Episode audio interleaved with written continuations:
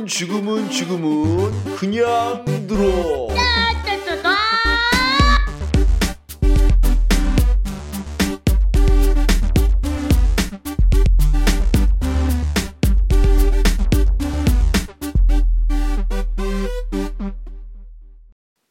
국내 최초 5등급을 위한 수능 국어 방송. 자, 이번 시간에는 어, 수업을 들어가기 전에 먼저 좀 자랑을 해야 되겠습니다. 어, 제가 쓰는 책의 초고가 완성됐습니다. 너무 늦게 완성됐죠? 사실. 어, 그리고 이 팟캐스트 자체가 국어 지문을 보고 해야 되고 해야 되기 때문에 음성으로 하기에는 한계가 있었습니다. 그래서 어, 책을 쓰고 책과 같이 병행해서 하려고 했는데 어, 이제 책이 한 2주일 정도면 나올 겁니다. 요번에 수능 보는 학생들한테는 조금 안타깝죠. 자, 그래서 2주 정도 후부터는 제가 동영상 팟캐스트를 개국할 예정입니다. 완전 미쳤죠, 그건. 예. 뭐 지금처럼 그냥 무료로 들으시면 됩니다. 뭐 EBS처럼 그냥 되게 재미없고 막 그냥 대본 갖다가 앵무새처럼 말하고 막 이해도 안 되는 그런 얘기를 하는 그런 거 말고요. 완전 어, 글 보고 좀 더 날 것으로 머리에 쏙쏙 들어오게 그냥 어, 그렇게 할 예정입니다. 자, 그래서 이제 수능이 얼마 안 남았기 때문에 제가 이제 할 수 있는 방법을 곰곰이 생각해다 보다니까 일단 비문학을 할 차례죠. 그래서 비문학에 대한 정석을 알려드리려고 합니다. 정석.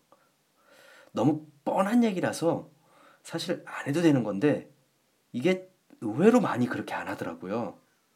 첫 번째, 제가 모의고사나 수능 감독을 가보면 아주 기가 막힌 일을 볼 때가 있습니다. 정말 기가 막혀요. 쭉 문제를 어떻게 푸나 보고 있으면 아이들이 문제를 쭉 푸는데 형형색색의 볼펜을 써요.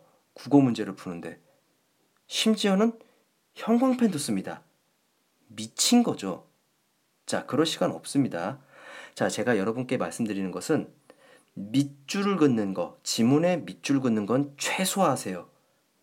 3등급 이하라면 습관을 고쳐야 됩니다.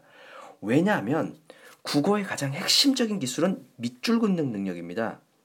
예를 들어서 애들이 혼자 풀다가 이해가 안 가면 누군가 와서 밑줄만 그어줘도 정답을 찾아요. 자, 그렇기 때문에 제발 함부로 밑줄 긋지 마세요. 밑줄은 최소화합니다. 자, 두 번째 그러면 밑줄은 어떻게 그어야 되냐? 라는 건데 자, 문제의 기준, 즉 핵심은 선택지입니다. 선택지에서 고르는 게 지금 핵심이죠. 물어보는 지문에 해당하는 곳에서 먼저 찾아가는 게 가장 관건입니다. 그래서 어, 문제를 풀다가 안 풀리면 꼭 지문을 다시 읽는 학생들이 있어요. 시간 잡아먹는 귀신이죠. 자, 이거는 어쩔 수가 없어요.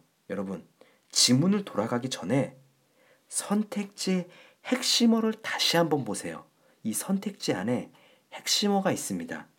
의외로 거기를 놓치는 경우가 굉장히 많아요. 자, 세 번째. 어, 여러분들이 가장 어려워하는 문제입니다.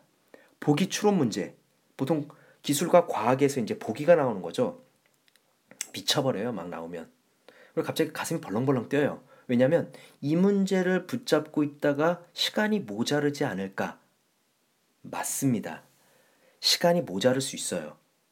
그래서 어떻게 하냐면 내 능력에 맞게끔 확실하게 정답이 아닌 것만 지워가세요. 정답을 찾으려고 하지 말고 오답을 찾아서 지워나가면 됩니다. 선택지를 자꾸 줄이는 거죠. 계속 줄이는데 세 개가 남고 두 개가 남고 할 겁니다. 그런데 여기서 한 문제를 가지고 3분 이상 지체하면 실전에서는 시간이 완전 모자릅니다.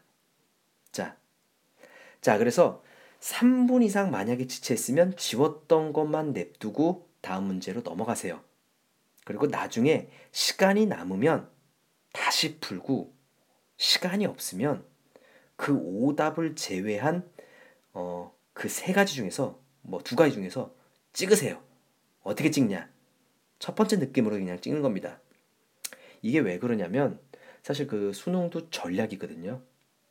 가장 중요한 전략 중에 하나가 내가 풀 수 있는 것과 풀 수 없는 것을 빨리 파악해야 됩니다. 네, 이런 걸 보고 좀 약간 심리학에서는 뭐 초인지, 상인지라고 하는데 지금 무슨 말이냐면 이게 이걸 알고 있는 사람이 실제로 똑똑한 사람이에요. 내가 할 수 있는 것과 할 수 없는 것을 알아서 이거를 어떤 식으로 응용할 것이냐, 전략을 짤 것이냐. 여러분, 중요한 겁니다. 시험은 내 페이스대로 가야 됩니다. 여러분, 쫄지 마세요.